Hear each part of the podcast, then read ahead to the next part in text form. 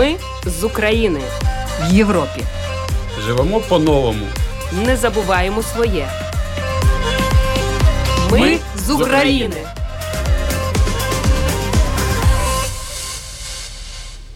Добрий вечір. В ефірі програма Ми з України. Це програма для тих, хто приїхав до Латвії з України внаслідок російської агресії. Слухайте нас щосуботи о 18.10 після новин Українського суспільного радіо. Ви зможете знайти випуск нашої програми в архіві на домашній сторінці lr4.lv. За контентом можна стежити в соціальній мережі Facebook ет Латвійської радіо 4 та на сторінках для українців Латвії в Телеграм. Історії українців, які зараз проживають в Латвії та інших країнах Європи, важливі соціальні питання та інтеграція в латвійське суспільство, коментарі фахівців та поради психолога, а також інформація про культурні та спортивні події все це в програмі Ми з України, яку сьогодні веде Олена Федорова, звукооператор Томс Шупейко. Сьогодні програма присвячена початку нового навчального року. З чим я і вітаю, а можливо, співчуваю, невдало я так шуткую, всім нашим радіослухачам. Анонсую те, про що ви почуєте сьогодні в програмі. Отже, 1 вересня сотні тисяч українських дітей сіли за парти не в рідній Україні, а в тих країнах, де вдалося знайти притулок і порятунок від війни, зокрема і в Латвії. Загалом до латвійських шкіл зараховано більше 2,5 тисяч українських дітей. З них 1024 пішли до шкіл саме в столиці. Вік учнів з 1 по 12 клас. Згідно латвійського законодавства, діти-переселенці з України можуть навчатися в країні лише двома мовами державною, а саме латиською чи українською. Виклики та перспективи такого навчання досліджували наші кореспонденти Рита Болоцька та Олег Кудрін з Укрінформу. Які школи і яке навчання вибирають діти українських переселенців у Латвії? З'ясувала 11-річна Злата Гуденко, яка провела опитування серед учнів. 140 дітей українських переселенців, які зараз перебувають в Латвії через війну Росії в Україні, розпочали цього року навчання в Ризькій українській середній школі. 20 українських вчителів викладатимуть в цій школі різні дисципліни. Наша програма побувала 1 вересня в школі. До вашої уваги репортаж з першого дзвоника у Ризькій українській середній школі. А ще ви сьогодні почуєте про європейську дистанційну школу в Латвії. Це альтернативне навчання для тих дітей, які в силу різних причин не можуть навчатися очно в одній із шкіл. Про можливості такого навчання з'ясувала Людмила Пилип. Гостя програми художниця, громадська діячка, гімнастка Дар'я Калашнікова. Народилася в Луганську. Через окупацію рідного міста була вимушена в 2014 році переїхати до Києва. Протягом п'яти наступних років вона працювала помічником народного депутата, радником міністра інформаційної політики України через війну Росії в Україні переїхала до Риги, де знайшла прихисток та можливості говорити про війну. Вона використовує різні форми мистецтва, гастролює країнами ЄС з перформансом Як довго це може тривати. В жовтні планується відкриття персональної виставки її художніх робіт в Ризі. Також Дар'я публікує свою прозу. Ми України. 1 вересня сотні тисяч українських дітей сіли за парти не в рідній Україні, а в тих країнах, де вдалося знайти притулок і порятунок від війни. Різні держави, різні правила та вимоги. Українським дітям доведеться звикати та відповідати вимогам. Завдання дуже непросте. Але в Латвії, наприклад, діти, батьки, вчителі все одно дивляться у майбутнє з оптимізмом. На чому ґрунтується цей оптимізм, дізнаємось із сюжету наших кореспондентів Рити Болоцької та Олега Кудріна з Укрінформу. Як сказали нам у Міністерстві освіти та науки Латвії, повні дані щодо кількості дітей з України у наших школах стануть відомими не раніше 5-6 вересня. Тоді вже точно буде ясно, хто де навчається. Але швидше за все, цифри, які міністерство мало на кінець серпня, не сильно зміняться. Ось вони. Загалом до латвійських шкіл зараховано 2578 українських дітей. З них 1024 прийнято до шкіл Риги. Вік учнів з 1 по 12 клас. Діти дуже хороші, підготовлені, тямущі, активні. Це наголошували всі, з ким довелося поспілкуватися, коли готували сюжет. Однак і про це також говорили. Вчитися школярам з України буде непросто. Причина очевидна: мова. Латиська мова стане для них найголовнішим викликом, вважає директор Ризької середньої школи Рінужі Денис Клюкін.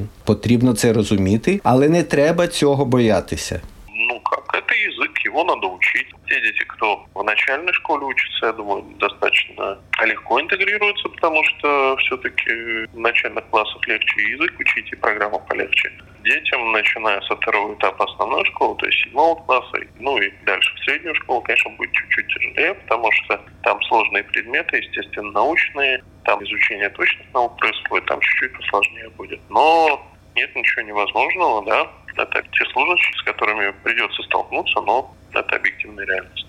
Влітку 14 липня уряд Латвії ухвалив постанову про те, що діти з України можуть навчатися в країні лише двома мовами державною латиською чи українською. Зауважимо, що навчання в латвійських школах, принаймні у середніх старших класах, і так практично повністю ведеться латиською. Виняток поки що становлять початкові класи в школах нацменшин, іншими словами, в російських. Там половина навчальних годин російською, половина латиською. Навесні діти, що прибували з України, часто йшли до шкіл нацменшин тільки тому, що побоювалися нічого не зрозуміти латиською. Тепер же розклад такий. Або Ризька українська середня школа, яка не є безрозмірною, туди прийнято 140 осіб, які приїхали з України, або латиські школи.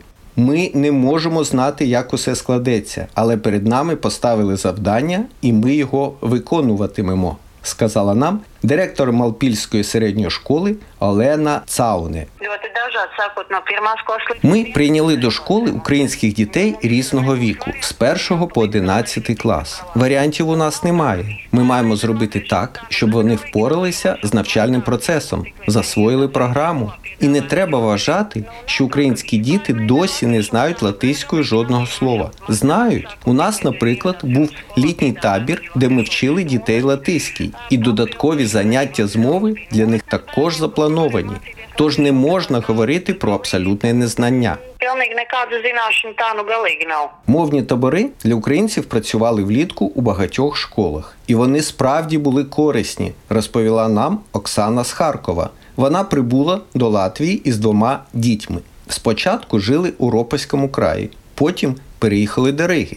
За словами Оксани, діти вивчали мову і в червні, і в серпні. Отже, проблем з латиською вони вже не мають. У меня, получается, мальчики, один идет в четвертый класс, а другой идет у меня в восьмой класс. Этого мы учились в Ропожском крае, они посещали, там только была латышская школа. По приезду в марте мы сразу же оформились в эту школу. Были определенные, конечно, переживания, но как бы они пошли и буквально, ну, уже через неделю всем все нравилось. Ребенок, вот, который в четвертый класс идет, он вообще как-то подхватил латышский язык и с одноклассниками хорошо общался.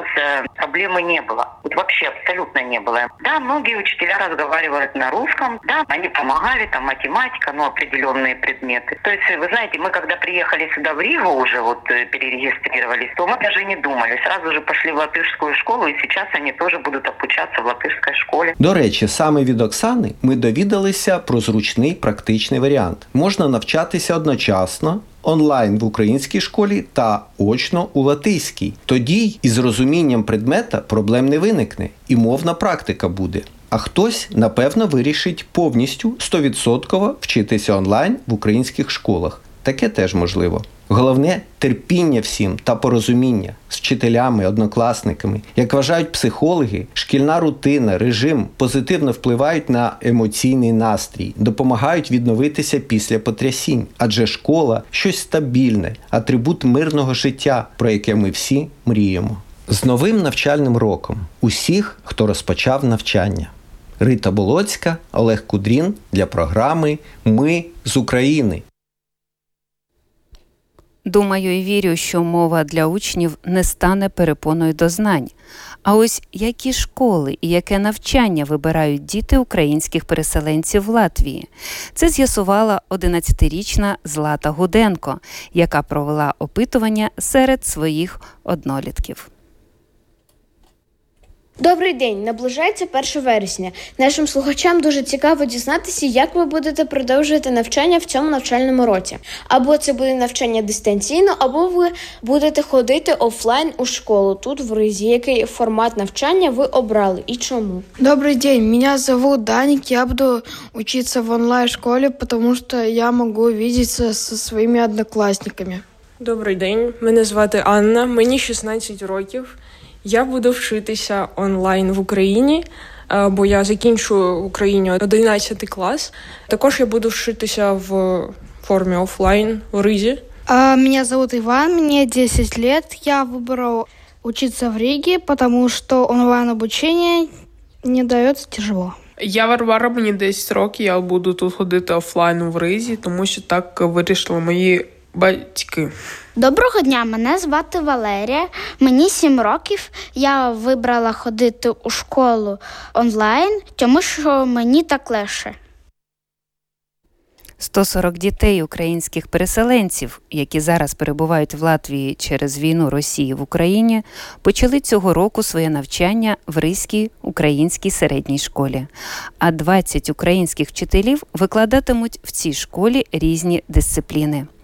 В Ризькій українській середній школі на урочистому заході, присвяченому початку новому навчального року та Дню знань, побувала Людмила Пилип.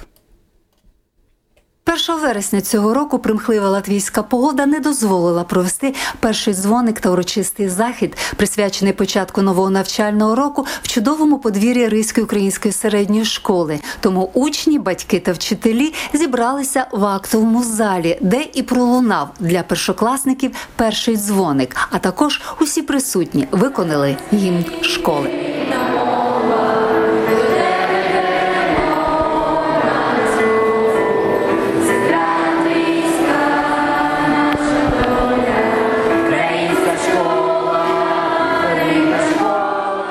Директорка Ризької української школи Лідія Кравченко привітала усіх присутніх з початком нового навчального року, особливо 140 учнів-переселенців, які цього року через війну, розв'язану Росією в Україні, навчатимуться в цій школі. Шановні мої батьки, вчителі, учні, люблю вас і буду працювати так, щоб вам тут краще жилось.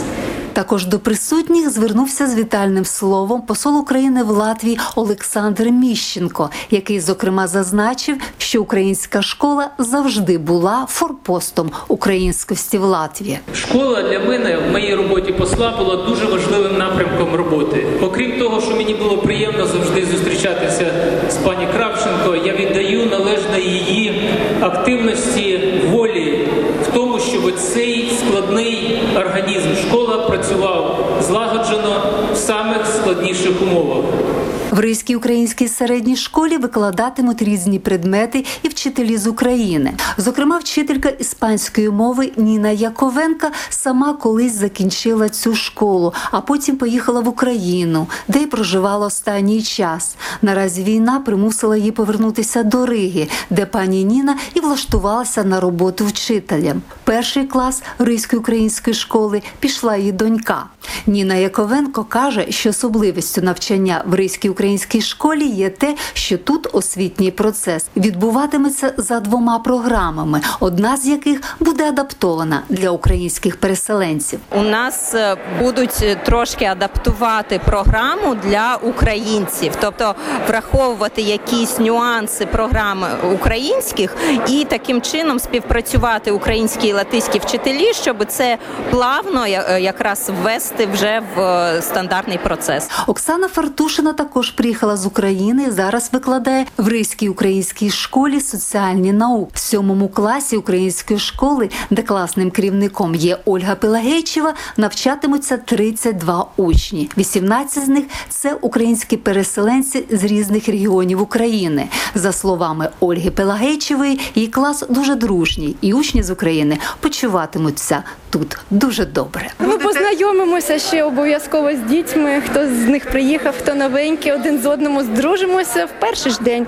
як це було в березні, коли приїхали до нас перші діти з України. Скільки дітей з України? 18. З України і 30? Дві людини, дітей загалом. А як ви думаєте, як з латиською буде у них? Я думаю, потихеньку ми все зробимо, навчимо, і вони далі під своє життя впевненими. Так. Артем Голованченко приїхав з Києва, Тетяна Сергійчук з Херсонської області. Вони сподіваються, що зможуть до кінця року освоїти білінгвальний навчальний процес. Артем, в якому класі ти? Я в сьомому. Звідки ти приїхав? З Києва. Перший раз прийшов сюди в цю школу, так? Так, так.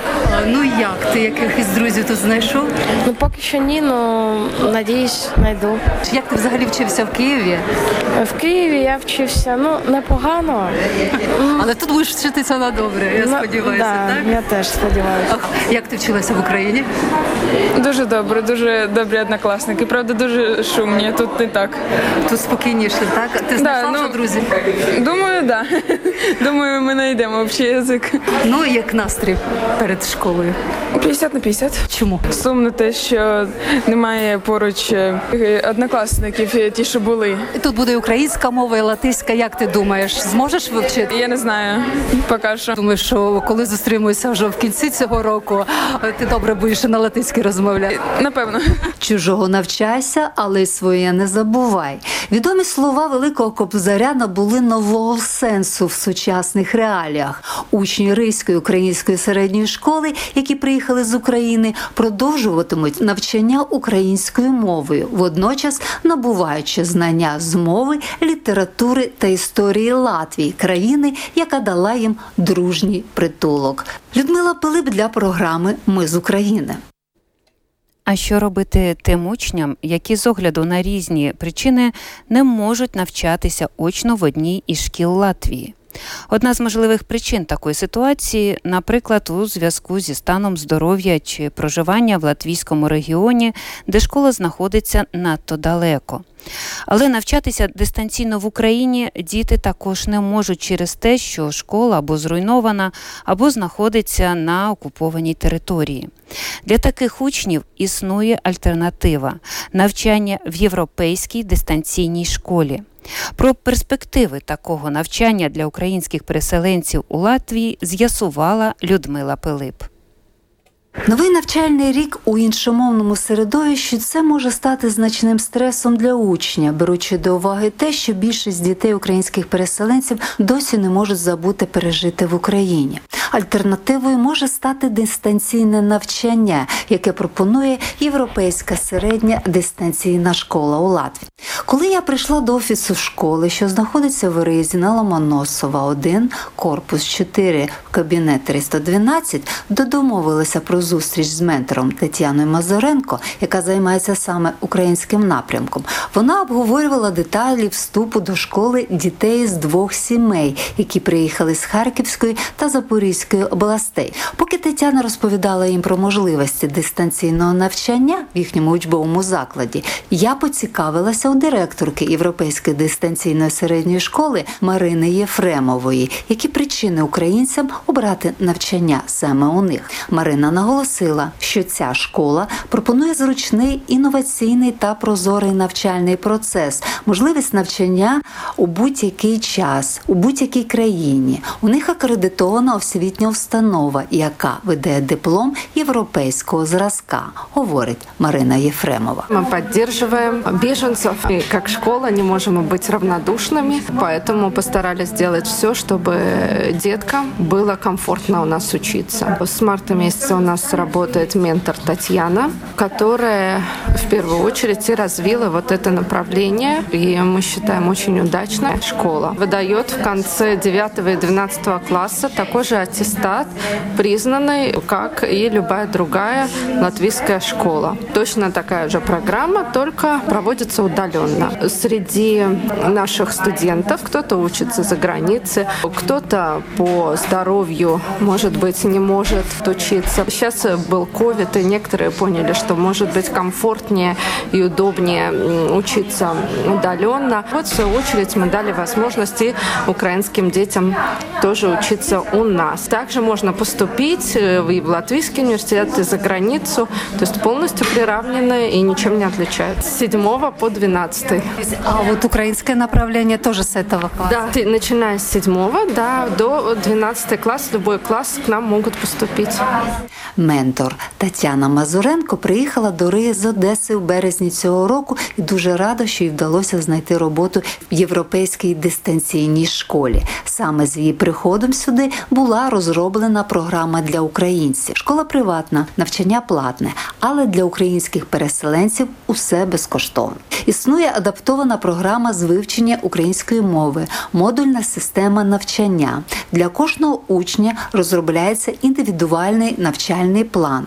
У разі необхідності надається психологічна підтримка. Є можливість зберегти український атестат, говорить Тетяна Мазуренко. Я присоединилась к Европейской средней школе дистанционного обучения весной, когда администрация школы искала э, возможности для помощи детям из Украины. Они прекрасно понимали, какая складывается ситуация. Тогда уже при- принимался закон, что обучение бу- должно быть обязательно на латышском языке или на языке нацменьшинств. А в Латвии всего лишь одна школа для нацменьшинств. Украинская. Украинская, да, рижская школа. И места там закончились очень быстро. Поэтому мы искали альтернативу совместно. Э, Мы даже подавали на лицензирование программы для нацменьшинств. К сожалению, нам не получилось ее, ее лицензировать. И тем не менее, мы все равно нашли способ включить украинский язык в список обязательной программы. Кроме этого, я летом разрабатывала неформальную образовательную программу. Мы ее назвали «Культурные связи между Украиной и Латвией». Она позволит познакомиться с культурой Латвии и при этом не потерять связь с собственной культурой. Мы получили лицензию на эту программу, так что с второй половины сентября мы приглашаем к ней присоединиться. Она в первую очередь направлена для, наш, для детей в нашей школе. Это будет для них возможность социализации. Мы будем организовывать экскурсии, мастер-классы. Это будет альтернатива. Все-таки наша школа онлайн. Мы ищем способы все равно удовлетворить все потребности этих детей. Я хочу, чтобы знакомство с культурой Латвии позволило взглянуть на собственную культуру другими глазами. Цель этой программы познакомить с Латвией, интегрироваться в это общество, понять его. Но мой руководила желание, чтобы через знакомство с чужой культурой они вернулись к собственной. Лідія з чоловіком та сином, який особою з обмеженими можливостями, приїхали на початку червня з міста Купенськ Харківської області, яке зараз знаходиться під тимчасовою окупацією. В Латвії вони облаштувалися межаулі на хуторі в однієї латиської родини. Лідія каже, що для їхнього сина навчання в європейській дистанційній школі дуже зручне з огляду на те, що він хворий на ЦПД і обмежений у русі. До того ж, тут надається психологічна підтримка та т'юторський супровід. Ну і головне, все це для українців безкоштовно. Сейчас ребенка устраиваем в школу. Да, европейская, да. Там, где будут помогать. И будет и украинский язык, что самое главное. И будет и помогать с переводами, с понятием латвийского языка. П- Плюс латышский будем изучать. Самое главное, что бесплатно. Латвии вообще огромное спасибо за все. Вы живете, вы сказали, в очень красивом месте в Латвии. Да, мы живем в Межауле. Там у нас лошади, леса. Очень красиво, все зеленое. И семья у нас латышская, мы ее называем, это уже наша латышская семья. А как с латышским языком? Учим, учим, да. Нам легче то, что мы в семье, и много слов у нас уже в обиходе есть латышских, потому что с латышами живем. Как тебя зовут? Меня зовут Артем. Ты будешь учиться удаленно. Конечно, украинский язык хочется, чтобы, да? Хочется. А ты український владієш? Владію, да. Розмовляєш українською? Розмовляю. В якому класі ти навчався в Україні? Восьмого переходжу в дев'ятий. Тут буде латиська мова. Скажи, щось тобі дає те, що ти живеш в латиській сім'ї? Ну, в плані навчання мови буде легше, як ти думаєш? Вони будуть тобі допомагати? Я думаю, буде легше, тому що я буду чути мову тих, де ми проживаємо. І тут буде. Випускники Європейської середньої дистанційної школи можуть продовжити вчитися у будь-якій країні світу. Проте, продовжуючи навчання в вузах Латвії, вони отримують знижку до 20%. Людмила Пилип для програми Ми з України. А я вітаю в нашій студії довгоочікувану гостю, красуню, митця, людину, якій так багато дала природа, і яка весь час вчиться і вдосконалює себе. Дар'я Калашнікова, добрий вечір. Добрий вечір. Нашим слухачам дам невеличку довідку про вас, хоча зробити її короткою мені потребувало чималої роботи. Адже те, що ви робите, чим насичуєте щодень свого життя, знаєте, перерахувати, певно, потрібно багато такий годинний ефір.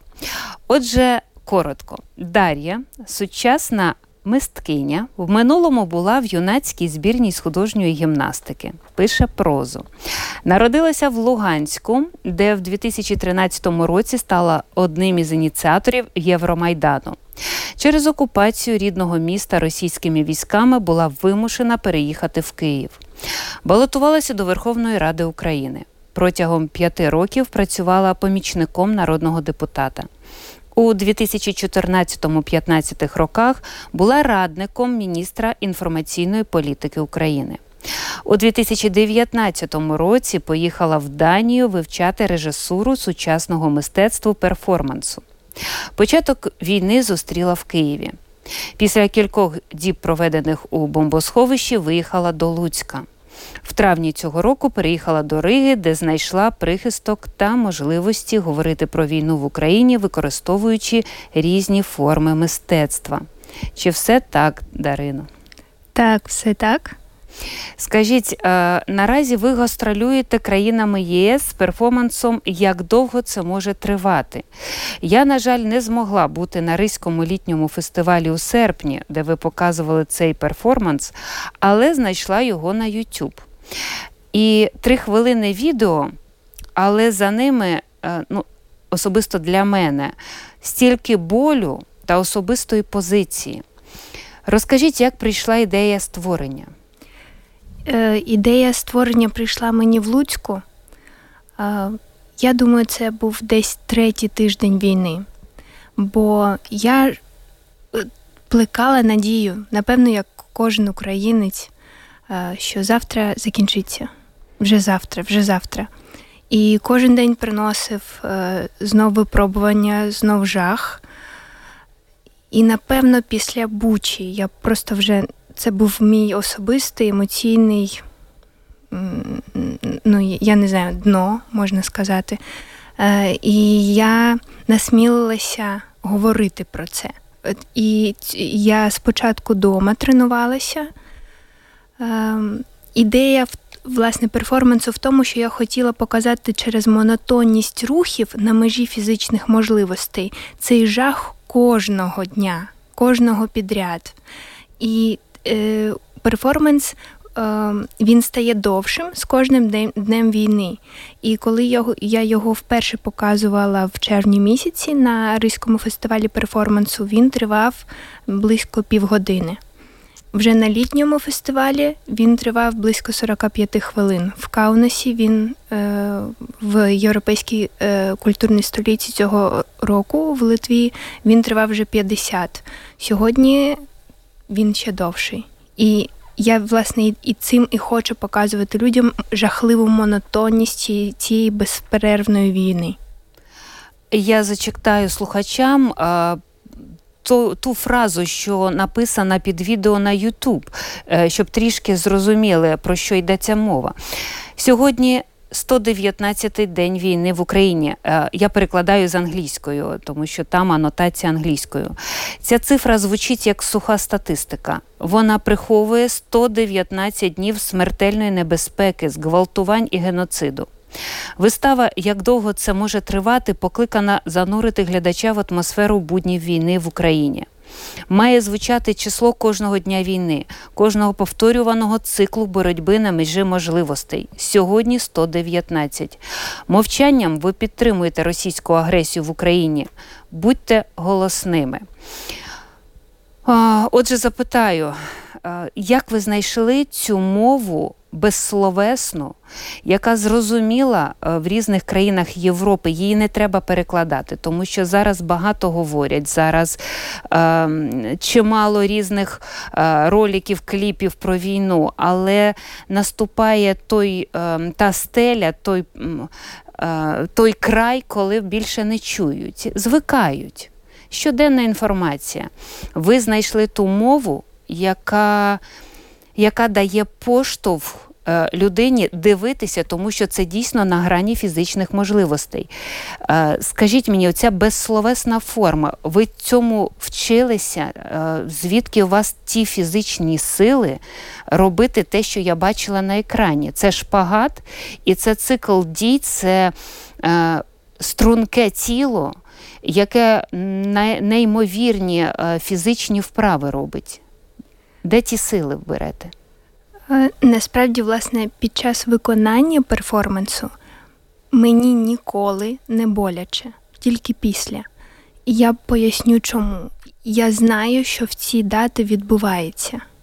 Тобто для мене це не просто рахунок днів, а я знаю кожну дату, березень 18, квітень 11. Я просто знаю, що відбувається. Я пам'ятаю, як я очікувала Великодень.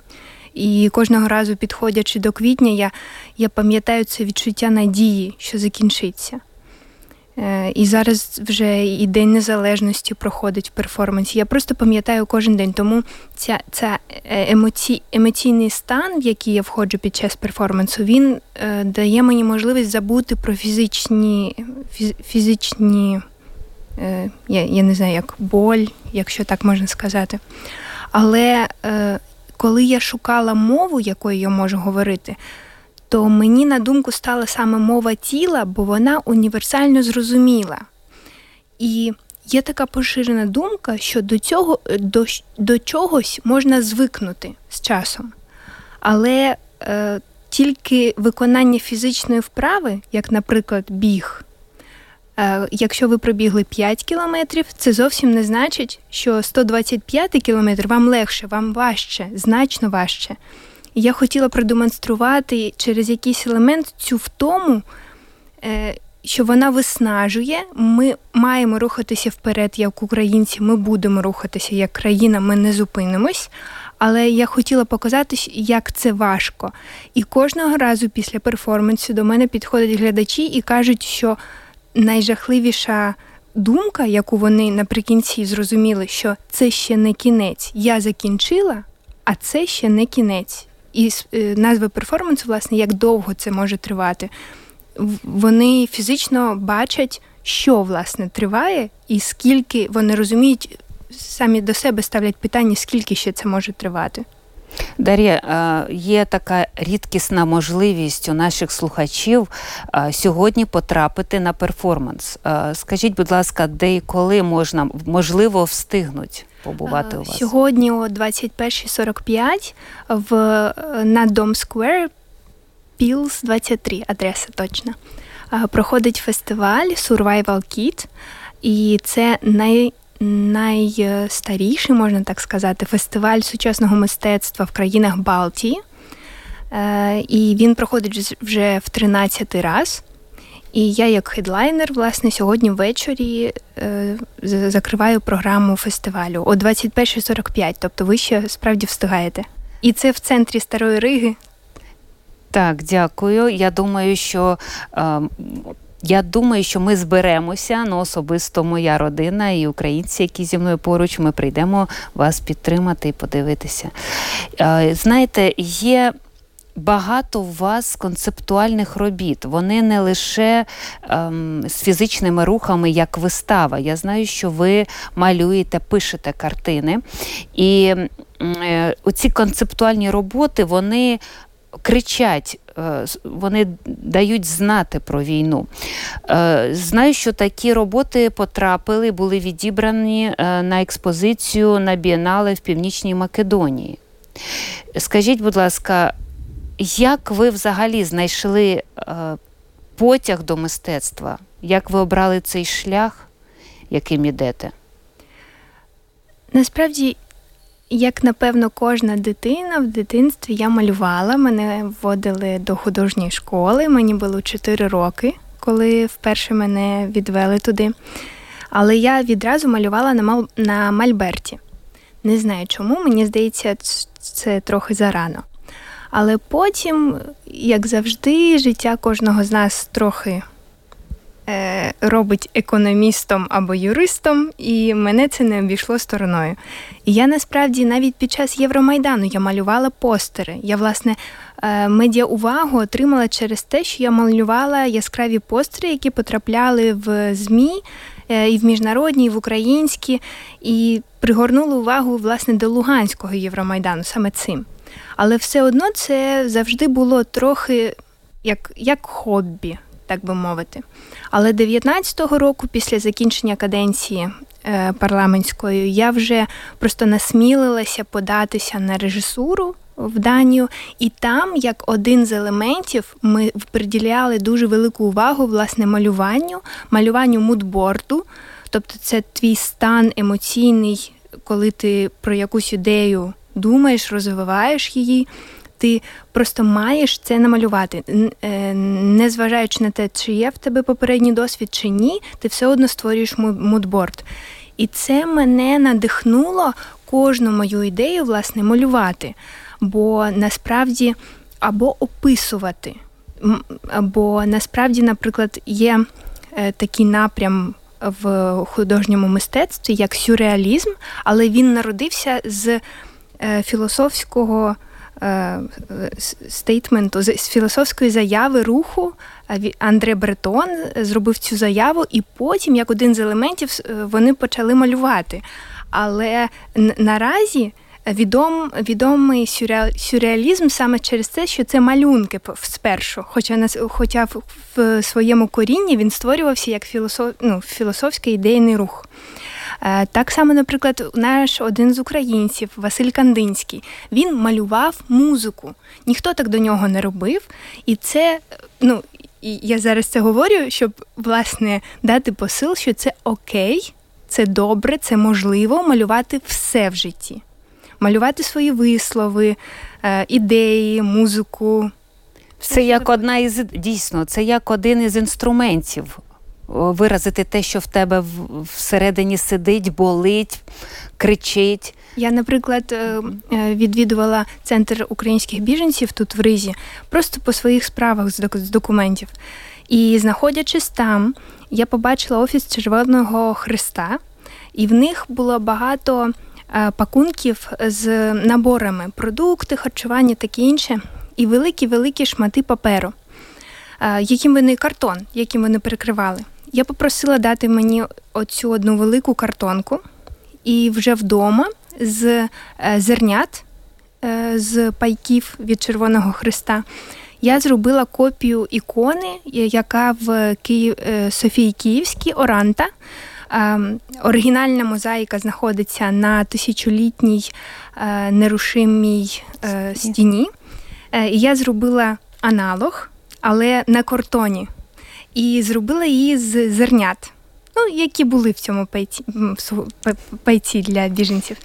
Але трохи змінила, додала е, додала хрест на обличчі, як в нашій народній куклі мотанці, додала поверх напис Брейв, бо це сьогодні, власне, сміливість, це є наш український символ. І ну просто мені відгукнулося це, коли я знаходилася в цьому центрі для біженців, бо я розуміла, що ми настільки хиткі, емоційно, незахищені, що я хотіла створити якусь непорушну стіну, на яку ми можемо спертися. І це, звичайно, Оранта. Іншої не в Україні в Україні це Оранта, яка 11 е, віків боронить Київ. Він стоїть, з ним все добре, і з нами все буде добре. Ми маємо, ми потребуємо власної ікони, і я її для себе створила. Шановні слухачі, повинна додати, що якби ви бачили який смачний кекс принесла Дар'я в студію, ви би зрозуміли, що вона використовує пайки не тільки для створення оранти, але вона дуже гарно вміє готувати. І це власноруч виготовлений кекс з білим шоколадом та горішками. Е, Дар'я, сьогодні наша програма була присвячена початку нового учбового року. Знаю, що особливо болючим питанням для випускних класів є профорієнтація. Тож запитаю прямо. Якби ви не були митцем, то ви були би ким? Важке питання. Так, але я точно я точно знаю, що це нормально е, з першого разу не влучити в 10. Угу. Бо я, наприклад, з першого разу не влучила. В мене е, диплом з відзнакою з міжнародних відносин міжнародної економіки. Просто до речі. Це не стане на заваді, так, я думаю. Так. Але е, про я би я би просто налаштовувала молодь пробувати. Е, спробувати якийсь фах, е, дойти до якої, до якогось результату. Тобто не не просто бросати на першому році мені не сподобалось. Дійти до якогось етапу, отримати диплом, пройти, можливо, ем, е, десь практику, щоб зрозуміти і потім робити висновки. Міняти щось протягом всього життя це це абсолютно нормально. Можна міняти професію після 40 і після 50, все буде окей. Але треба досягти якогось рівня компетенції, щоб цей висновок про твою приналежність до якоїсь професії був е, ну, мав в собі розуміння, просто розуміння отримати напрацьовувати досвід. І е, Скажіть, будь ласка, в Латвії вже знайшли своє арт-середовище? Так, і це відбулося одразу, можливо, на третій день мій перебування в Латвії. Я розкажу, як. Я пішла до музею югенстилю. Е, бо мені цікав цікав був напрямок, власне. І коли я вийшла з музею, навпроти в будівлі була вивіска Центру сучасного мистецтва Латвії. Я фізично постукала їм в двері взяла контакти Смілива дівчинка. Я просто розказала про себе. Мені дали контакти директорки. Я до неї звернулася з ідеєю свого перформансу і вже за два тижні виступала тут на фестивалі. Але в мене тут важливо для усіх українських митців, я хочу зауважити, що латвійців немає часу допомагати нам у власне створенні перформансу. Вони можуть дати майданчик, на якому я виступила, але у всю попередню роботу я робила сама. Мені на аутсорсі в Києві записали аудіофайл. Я сама знайшла волонтерів, які мені допомагали під час перформансу. Тобто вони дають майданчик. До цього ми маємо бути готові. Е, і я безперечно неймовірно вдячна за майданчик, бо це можливість говорити з аудиторією. Але все має бути готово Е, попередньо, і ми маємо показувати клас. Бо мене на після виступу мені сказали, що з технічної точки зору все було на найвищому рівні. І мене мені було приємно, що так про українців вони цього від українців очікують. Бачите, не вистачить нам часу в ефірі поговорити, тому що у мене було питання, як зараз приймають е, українських митців, тому що раніше, здебільшого, це була українська історія, ніж світова. Але зараз а, ми перебуваємо у такому світовому контексті. Я хочу ще наголосити на тому, що у вас є майданчик у європейському домі в Ризі, де відбудеться персональна ваша виставка у жовтні. Розкажіть докладніше, що це має бути. Е, протягом перших двох тижнів жовтня у е, європейському домі навпроти опери центрі Е, буде виставка. Там будуть я буду показувати роботи, які, наприклад, українська агенція Банда відібрала до своєї виставки Сміливість Україна. Це одна з робіт, і, і так само ті роботи, які е, відзначили на Бієналі в е, Північній Македонії. Е, е, в Македонії робота називається е, Укриття. Ви її просто побачите, вона дуже кольорова. Так само, як і ту копію ікони, ну, мою мою авторську копію ікони. Вона також буде представлена Оранти, про яку я говорила е, перед цим.